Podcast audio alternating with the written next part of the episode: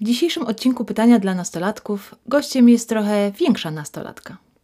A właściwie ani to nastolatka, ani to młodzież, ani dorosła.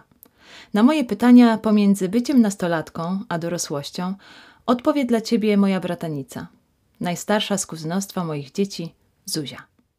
Jak myślisz, w jakim wieku dziecko staje się dorosłe i dlaczego? Jest to niesamowicie ciężkie pytanie, gdyż na swoim przykładzie mogę sama powiedzieć, że mając dzisiaj 20 prawie 3 lata, nie czuję się nadal dorosła. Chociaż tak jak rozmawiałyśmy wcześniej, mm, czasami zachowaniem przypominam pięciolatka, ale wiem, że w głowie i gdzieś tam w sercu jestem dosyć starą duszą. Powiem Ci, że szczerze na przykładzie też moich znajomych, mm, ciężko jest określić jakiś konkretny wiek, kiedy człowiek staje się dorosły. Wszystko zależy tak naprawdę od doświadczeń, jakie, jakie przeżyłeś w życiu. E, może nie wiem, może też e, od pracy, jaką wykonujesz na co dzień, e, od środowiska, w jakim się po prostu wychowujesz, z ludźmi, którymi się otaczasz na co dzień. Myślę, że to od tego zależy. Nie wiem, myślę, że mi brakuje tak jeszcze z dobrych 5 lat, żeby poczuć się w pełni dorosłą, ale tak odpowiem po prostu na swoim przykładzie. Czy myślałaś kiedyś o tych wszystkich podejrzanych miejscach, do których chodziłaś yy, i działaniach, gdy miałaś 15 lub 16 lat yy, i okłamywałaś swoich rodziców? Czy zastanawiałaś się, jak to się stało, że jeszcze żyjesz? Nie mam pojęcia, ale chyba to zasługa jakiejś siły wyższej, że jestem jeszcze dzisiaj na świecie. Byłam okropnym dzieckiem yy, w wieku dorastania. Mm, naprawdę mogę szczerze to przyznać, moi rodzice nie mieli ze mną łatwo. Ale śmiejemy się dzisiaj z moją mamą, że przetarłam wszystkie możliwe szlaki mojemu młodszemu bratu, więc obojętnie co by zrobił, ja zawsze byłam po prostu gorsza. No, muszę się przyznać, że wiele razy okłamywałam rodziców, nie wiem. Yy, miała, była na przykład kiedyś taka sytuacja, że miałam dosyć specyficznego chłopaka. Yy, no, było grubo naprawdę. Yy, rodzice zabraniali mi, żebym do niego sama na przykład jeździła i często było tak, że byłam umówiona z moją najlepszą przyjaciółką. Rodzice podwozili mnie do niej, a ja, jak tylko rodzice odjeżdżali, to czmychałam i uciekałam po prostu do niego. No wiele razy naprawdę okłamywało się rodziców, yy, nie wiem. Powiedziałam, że jadę do szkoły, a raz z moim kuzynem spakowaliśmy się po prostu i w chwili przypływu buntu pojechaliśmy sobie nad morze. Mama straszyła mnie, że mam wysiadać na najbliższej stacji, bo przyjedzie zaraz po nas yy, policja. Nie wiem naprawdę, to jest chyba jakiś łód szczęścia. Yy, może to, że w takich krytycznych sytuacjach e, jestem trochę cwana po prostu. E, robię dobrą minę do złej gry i potrafię z tego wszystkiego jakoś wybrnąć. Nastolatka po przejściach nie polecam, nie polecam młodszym osobom po prostu aż takiego ryzyka. Trzeba wszystko naprawdę mimo wszystko robić e, z takim głębokim rozsądkiem. Tak, żeby wyjść z tego cało. No ja mam takie szczęście, że jestem dzisiaj tutaj siedzę cała, ale no mm, mogło tak nie być wcale. Czy dzieciom trudno jest odmówić czegoś, co jest dla nich niebezpieczne, na przykład papierosów, alkoholu, bo nie chcą wyjść na słaboszczaków przed przyjaciółmi? Czy presja rówieśnicza jest dobra czy zła, czy może jednak jedno i drugie? Mhm. Ja wiem, mm, że w moim przypadku mm, na przykład kwestia paleniu papierosów. No, ciocia nie lubi. Ciocia nie lubi, tak. E, to było totalnie jakby wynikło po prostu z mojej strony, nie pod wpływem mm, bliskich znajomych. Raczej to ja byłam tą prowodyrką, która po prostu zaciągnęła e, inne osoby do tego. To był totalny przypadek, po prostu gdzieś tam mm, przypadkowo z moją przyjaciółką znalazłyśmy paczkę papierosów, która leżała samotnie na schodach, więc wzięłyśmy ją i w najbardziej upalny dzień w Polsce poszłyśmy do lasu i zapaliłam ogromnego ogromnego czerwonego papierosa, który prawie zmiótł mnie z planszy po prostu z powierzchni ziemi. Ale mimo to gdzieś ta ciekawość. Mm, to jest to, to, to takie, ten dreszczyk adrenaliny, to ryzyko, że robisz po prostu coś zakazanego, gdzieś tam ciągnie po prostu. Są osoby oczywiście, które spróbują, nie wiem, czy to alkoholu, czy to papierosów, dostaną za przeproszeniem po dubsku e, za pierwszym już razem i zrezygnują z tego ale ja nie jestem, niestety jestem typem osoby, która żyje według zasady, co cię nie zabije, co cię, to cię wzmocni, niestety. Więc no, było kilka tych prób, trochę imprez. Zaczęłam palić jakoś w wieku 16 lat, spróbowałam pierwszego właśnie papierosa. No i niestety te papierosy są ze mną do dzisiaj, czego bardzo nie polecam. Oczywiście są e, środowiska, które mają mocny wpływ. Wszystko tak naprawdę wydaje mi się, że zależy od tego, jaką jesteś e, osobą. Czy jesteś nieśmiała, czy szukasz właśnie jakby atencji, jesteś niedowartościowany i dlatego też jakby idziesz za grupą swoich ludzi, e, żeby ktoś cię zaakceptował. Myślę, że tego jest częsty wynik właśnie, że popadamy w jakieś nałogi, na przykład w wieku nastoletnim. No jak wiemy, dzisiejszy świat y, jest zbudowany na niedowartościowaniu. Wiele ludzi się z tym boryka. Wiem o tym sama. Jestem tego doskonałym przykładem. Ale mimo to y, w kwestii alkoholu czy, czy jakichś innych nałogów na przykład, myślę, że z mojej, w mojej kwestii nie wynikało to po prostu z presji jakby takiej środowiska. Ale na przykład, też jak mówiłaś, że czy presja na przykład tego otoczenia naszego też jest y, ważna, czy czasami potrzebna. Myślę, że na przykład w kwestii jakiegoś takiego samorozwoju, szukania pasji czy zainteresowań jest super. Naprawdę. Nie wiem, mm, patrząc na swoim przykładzie, yy, uwielbiam tańczyć. Yy, to jest moja największa pasja. I wiem, że gdyby na przykład nie najbliższe otoczenie koleżanek, które po prostu popychały mnie do tego tańca w największych chwilach kryzysu, wiem, że nie tańczyłabym dzisiaj. A tak naprawdę to jest moje największe oderwanie od y, problemów, od rzeczywistości szarej, która na co dzień w rzeczywistości nie jest y, taka prosta. Więc w tym przypadku muszę stwierdzić, że presja na przykład środowiska y, jest, y, jest ok, jest jak najbardziej ok. Jakie rady dałabyś mi, mamie nastolatków, jako była nastolatka? Jako była nastolatka. Może powiem na przykładzie mojej relacji z mamą na początku, w wieku nastoletnim. Obecnie moja relacja z mamą po wszystkich przejściach po prostu, czasami bardzo hardkorowych, jest, jest dzisiaj po prostu przepiękna, jest najpiękniejszą relacją, jaką mogłam sobie wymarzyć. Nie spodziewałam się, że, że dojdziemy do takiego punktu. Oczywiście warto zachować tą zdrową taką zasadę, że też po prostu wiadomo, że mama mm, musi być mamą przede wszystkim, ale też może być tą najlepszą przyjaciółką, ale trzeba znać jakby wszystkiego zdrowe granice. Ja mogę śmiało powiedzieć, że dzisiaj patrząc na mm, moje całe nastoletnie życie, gdzie było tyle ludzi, przewijało się po prostu przez moje życie. Dzisiaj tak naprawdę w głównej mierze są to rodzice. E, zamiast na przykład wychodzenia na imprezy po prostu, czy spędzania czasu z znajomymi, przychodzi wolny czas, kiedy mogę odpocząć od pracy. Uwielbiam się spakować i pojechać po prostu do, do rodziny i spędzić czas e, z rodzicami. Musisz mi przypomnieć pytanie, bo zaczęłam schodzić z wątku.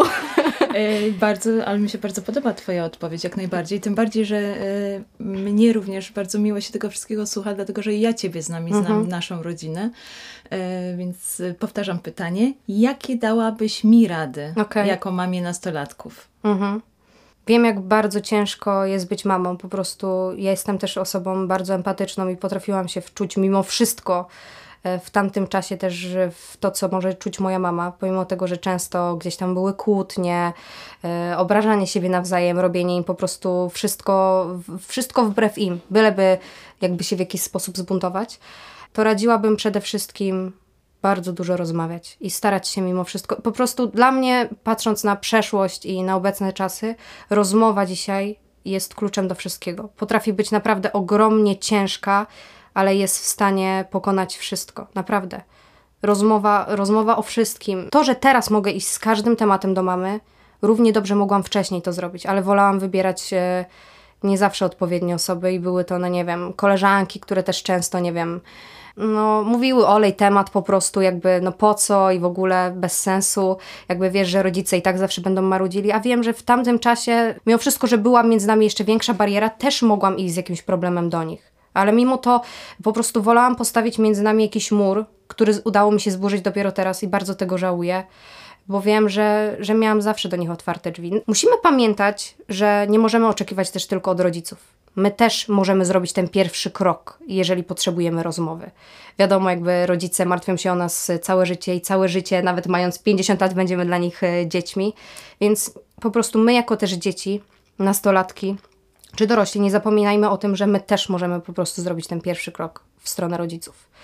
Wiadomo, jest cudownie, jeżeli dwie strony wiedzą, jak się dotrzeć i że ważna jest rozmowa, ale Tobie, Magdo, radzę po prostu, jako nastolatka po przejściach, obserwować i po prostu nigdy nie bać się zacząć rozmowy. Jeżeli czujesz, że coś jest nie tak, że, że, że coś może się po prostu stać złego, żeby te dzieci też wyczuły, że one mogą zawsze się do ciebie zwrócić w każdym po prostu momencie życia. Czego nauczyłaś się w szkole, co według ciebie najbardziej przydało ci się po ukończeniu szkoły? No, temat szkoły jest mi jakby dosyć ciężki, ale pod względem ludzi. Nigdy nie miałam problemów e, z nauką. Raczej przez to swoje gdzieś tam niedowartościowanie próbowałam za wszelką cenę pokazać, że, że potrafię, że mogę. Więc wiele godzin po prostu spędzałam też nad książkami, nad wykuwaniem na pamięć, żeby mieć to jak najlepsze oceny. E, dużo stresu mi to przychodziło, przy, przynosiło po prostu, ale wydaje mi się, że mm, miałam takie wrażenie, że to rodzice ode mnie tego oczekują mm, i najbliżsi, że to ja powinnam mm, właśnie, nie wiem, być wzorową uczennicą, mieć zawsze same piątki i szóstki, ale wydaje mi się, że w perspektywie czasu to była dziwna presja, którą narzuciłam sobie ja sama właśnie przez swoje niedowartościowanie, żeby ktoś zauważył, jakby żeby ktoś mnie zauważył. Przez te przynoszenie tych piątek, szóstek jakby chciałam po prostu krzyczeć mm, mamo zobaczcie, potrafię to zrobić po prostu, nie wiem, jestem dobra, zauważcie jakby, że, że staram się mm, być, być najlepsza po prostu, żebyście mnie zauważyli. E, I wiem, że przez to mm, straciłam dużo czasu właśnie na ogromny stres, który też towarzyszy mi niestety do dzisiaj. W szkole oprócz podstawowej wiedzy, którą wyniosłam dzisiaj, patrząc z perspektywy czasu, nie pamiętam nic. nie pamiętam totalnie nic. Oprócz nauki języków, która się oczywiście przydaje w dalszym czasie, ale po prostu wracając myślami i nie wiem, że, powiem, że potrafiłam po prostu siedzieć nad książką od historii po 5 godzin, żeby nauczyć się na sprawdzian, na tym sprawdzianie napisać 5 kolejnych ogromnych kartek. Ja nie pamiętam totalnie po prostu nic. To było typowe wykucie na pamięć, żeby po prostu zdobyć jak najlepszą ocenę i żeby zaspokoić e, ten pozornie jakby, e, pozorną chęć rodziców, żebym była najlepsza, tak naprawdę to była gdzieś ta moja wewnętrzna presja, którą sobie ustawiałam, żeby, żeby czuć się po prostu wartościowa dla innych. I ogólnie tak patrząc też na szkołę, e, nie mogę powiedzieć mm, złego słowa, mm, na przykład w kwestii moich najbliższych e, mm, e, koleżanek czy kolegów, czy też na przykład wychowawców. W klasie licealnej pojawiły się u mnie problemy z kwestią jakby egzystowania w społeczeństwie. E, nagle świat zaczął mnie po prostu przytłaczać i zobaczyłam, nie, stop, ja nie chcę żyć tak jak inni, po prostu nie odpowiada mi ten świat. E, totalnie jakby ten świat imprez nagle, e, rozrywki, jakichś, nie wiem, przelotnych związków, przelotnych znajomości stał mi się po prostu obcy. Mm, nie chciałam w tym dalej uczestniczyć. No i jakby stwierdzono mnie po czasie po prostu fobię społeczną, więc zrobiliśmy wszystko, co w moim, zrobiłam wszystko, co w mojej mocy, żeby jakoś ten problem rozwiązać. I tutaj nagle z pomocną ręką wyszła cała szkoła, jakby i też moja wychowawczyni. E, jakby najlepsze jest to, że nie mówiłam o tym nikomu, ale oni sami zauważyli, że coś jest nie tak. I naprawdę bardzo szanuję y, moją po prostu szkołę licealną, która wyszła mi z pomocną ręką i zaproponowała nauczanie indywidualne. To był dla mnie strzał w dziesiątkę. Jakby z perspektywy nauczania indywidualnego w mojej szkole, wiedząc, że zwykle y, dotyka to osoby, które są chore, które nie mogą chodzić do szkoły, są jakby fizycznie chore. Czułam się trochę jak odludek y, i znowu ta, ten brak wartości po prostu, ta nieśmiałość, że inni mają gorzej, dlaczego ja miałabym prosić o taką pomoc, ale to jest w takich sytuacjach to jest naprawdę błędne myślenie. Jest miliony problemów na świecie, ale to nie znaczy, że twój problem jest nieważny. Jakby warto walczyć o siebie, naprawdę bez względu na wszystko, co mogą powiedzieć inni ludzie. E, rodzina, kilka osób z rodziny też po prostu powiedziała mi, że pewnie skończę bez matury, skończę w jakiejś ogromnej fabryce na taśmie i będę się męczyła do końca życia. A tutaj Zuzanna zrobiła surprise i wszystko się udało. Więc e, warto czasami postawić na swoim. Jedynie co brakowało mi w szkole, mm, w całej edukacji, to myślę, że to takie wychowanie do życia ogólnie, do, nie tylko do życia w rodzinie, jak jest taki przedmiot, też istnieje właśnie, ale do ogólnego, do ogólnego życia, do egzystowania. Właśnie brakowałoby mi w szkole takiego przedmiotu opartego bardziej na psychologii, na y, wnętrzu człowieka, na tych problemach, z którymi się borykają rzeczywiście nastolatkowie. I moim zdaniem psycholog y, w szkole to nie powinna być osoba, która jest gdzieś tam na czarnej liście, schowana w ostatnim pokoiku, byleby nikt nie widział, że, że musisz tam iść po prostu. Tylko powinny być jakieś regularne spotkania, po prostu rozmowy czy ankiety i naprawdę myślę, że wiele osób uzyskałoby pomoc w odpowiednim czasie. Uniknęlibyśmy też wiele samobójstw wśród nastolatków i ogólnie ludzi. Więc to jest to, czego, czego mi brakowało w tej szkole. Czy uważasz, że dzisiejsze nastolatki mają łatwiej czy trudniej niż poprzednie pokolenia? Patrząc na swój okres nastoletni, yy, było mi dosyć ciężko, ale wydaje mi się, że wbrew pozorom, bo rozmawiałam dzisiaj z moją kuzynką, yy, młodszą siebie, ona stwierdziła, że mają łatwiej, że dzisiejsze nastolatki mają łatwiej. A mi wydaje się, że mają zdecydowanie trudniej, ponieważ tych bodźców przybywa ciągle tych bodźców przybywa. Świat y, coraz bardziej się rozwija, rozprzestrzenia, ale nie tylko też w tych dobrych stronach. Jest, szerzy się o wiele więcej zła, niebezpieczeństw. Y, wydaje mi się, że pomimo tego, że jesteśmy świadomi wielu problemów, to szerzy się też problem braku akceptacji wśród innych. Więc y, zdecydowanie na swoim przykładzie, jak wiem, że w wielu sytuacjach było mi ciężko, dzisiejsze nastolatki i kolejne pokolenia, które dołączą do tego grona nastolatek, będą miały zdecydowanie ciężej. Jakiej jednej rzeczy dorośli po prostu nie rozumieją, jeśli chodzi o nastolatków? Teraz powiem moje ulubione powiedzenie, które zawsze słyszałam od rodziców. Bo za moich czasów, ale to jest to, czego właśnie mm, dorośli nie chcą zrozumieć. Każdy czas rządzi się swoimi prawami. Oni też kiedyś byli nastolatkami ale to nie znaczy, że ich dzieci, które są nastolatkami, będą takimi samymi nastolatkami. Każdy czas rządzi się swoimi prawami i tak jak mówiłam, świat idzie ciągle naprzód. Więc kluczem do, do właśnie do tego, żeby nawzajem siebie zrozumieć, tak jak mówiłam wcześniej, jest ta rozmowa, która jest tak po prostu przeogromnie ważna.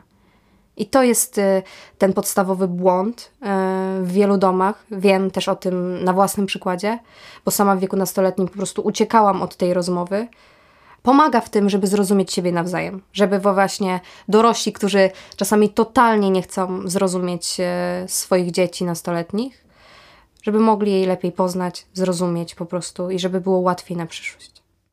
Czy jest coś, co przestałaś robić, a co robiłaś jako nastolatka, a teraz chciałabyś, żeby to zostało wykonane? Żałuję na przykład tego, że w chwili największego buntu nastoletniego zrezygnowałam z tańca na rzecz y, jakichś kwestii, które teraz są mi totalnie odległe. Z perspektywy czasu po prostu żałuję, że straciłam, nie wiem, tam z dobre 2-3 lata życia na to, żeby żyć bez tego tańca, który wiem, że w tamtym czasie też mógłby mi bardzo pomóc. Wtedy po prostu byli mi bliżsi znajomi, imprezy, szybkie życie po prostu, które myślałam, że, że załatwi te wszystkie problemy, że, że te chwilowe takie życie, życie chwilą mm, pozwoli mi jakoś załatać te braki, które czułam w sobie. I zapomniałam skierować się wtedy właśnie do tych ważnych rzeczy. Na przykład tak jak yy, myślę, że był to wtedy dla mnie taniec i jest na pewno dzisiaj. Tego bardzo żałuję, że po prostu zaprzestałam kompletnie. Jakby zapomniałam o tym. No i z perspektywy czasu gdzieś to, to tam po prostu boli. Ale na przykład wracając do tych nastoletnich czasów, gdzie towarzyszyło mi wiele imprez, E, jakiegoś takiego właśnie szybkiego życia, przypadkowych znajomości. Na pewno bardzo żałuję tego, że często źle dobierałam ludzi w swoim życiu, że nie myślałam o tym, kogo, kogo zapraszam do swojego życia i to też wiele mnie kosztowało po prostu. I kosztuje do dzisiaj, bo gdzieś tam ta rana czy uraz po prostu pozostaje. Widząc to, co wiesz teraz, jakich rad, ale mhm. tak w punktach, mhm udzieliłabyś młodszemu sobie na temat życia nastolatków? Po pierwsze, mów o swoich problemach. Obojętnie jakie by nie były, czy są dla ciebie mało ważne, czy ogromne.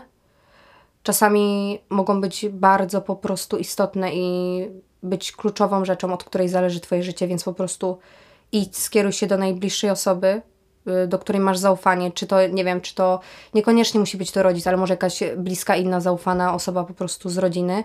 Nigdy nie bój się prosić o pomoc. To jest dla mnie po prostu numer jeden. Wiem na swoim przykładzie, że mm, gdybym wcześniej poprosiła też o pomoc, mm, nie musiałabym przeżywać dzisiaj tego, co po prostu czuję i nie musiałabym toczyć takiej walki sama ze sobą. Jaki jeszcze punkt? Trochę rozsądniej dobierać towarzystwo, mm, którym się otaczamy na co dzień. E, no w dużej mierze też to wpływa na nasze po prostu zachowanie i też na podejmowane decyzje. Chyba, że potrafimy być e, bardzo asertywni. Mi tego bardzo brakowało. Więc każdemu życzę, żeby usiadł i naprawdę popracował nad swoją asertywnością, jeżeli ma z tym problem. Bo mówienie nie w niektórych sytuacjach jest naprawdę kluczowe i może nas uratować. naprawdę. E, co jeszcze? Co bym Ci jeszcze powiedziała do starej siebie, jakiemu sobie dała rady? Nie rezygnować z siebie nigdy, ze swoich pasji, na rzecz po prostu jakichś głupot, naprawdę. Może nas to po prostu potem, taki powrót do tych pasji po iluś tam latach może nas dużo kosztować, ale też yy, czasami może nam dać większego kopa, jeżeli potrafimy z takich właśnie krytycznych sytuacji w naszym życiu wyciągnąć lekcje. To uważam, że wtedy może być to ok, ale tak jak mówię, no, musimy być bardzo samoświadomi, musimy być silni, musimy mieć w sobie tą chęć zmiany i przede wszystkim chęć wyciągania lekcji życiowych. Myślę, że na przykład dopiero teraz w większości uczę się takich rzeczy, że potrzebowałam dobrych kilku lat popełniania tych samych błędów, żeby zrozumieć na przykład, że to cały czas była lekcja, to nie była nowa przygoda, nie wiem, to cały czas była dla ciebie lekcja, którą po prostu ja odrzucałam i nie chciałam zrozumieć, że to była dla mnie jakaś lekcja. To było moje ostatnie pytanie do Zuzi. Chciałabym Zuzi bardzo, bardzo podziękować. E, jesteśmy sobie bardzo bliskie. Jestem matką chrzestną e, Zuzi. Rodzice bardzo cudownie dobrali nas do siebie, przypuszczam. Tak. Tym bardziej, że Zuzanna również jest Magdalena i nosi również to samo nazwisko, co ja. E, Zuziu, dziękuję Ci bardzo. Przytulam Cię tutaj teraz. Nikt ja tego nie widzi, ale my, dziękuję. ale my się przytulamy.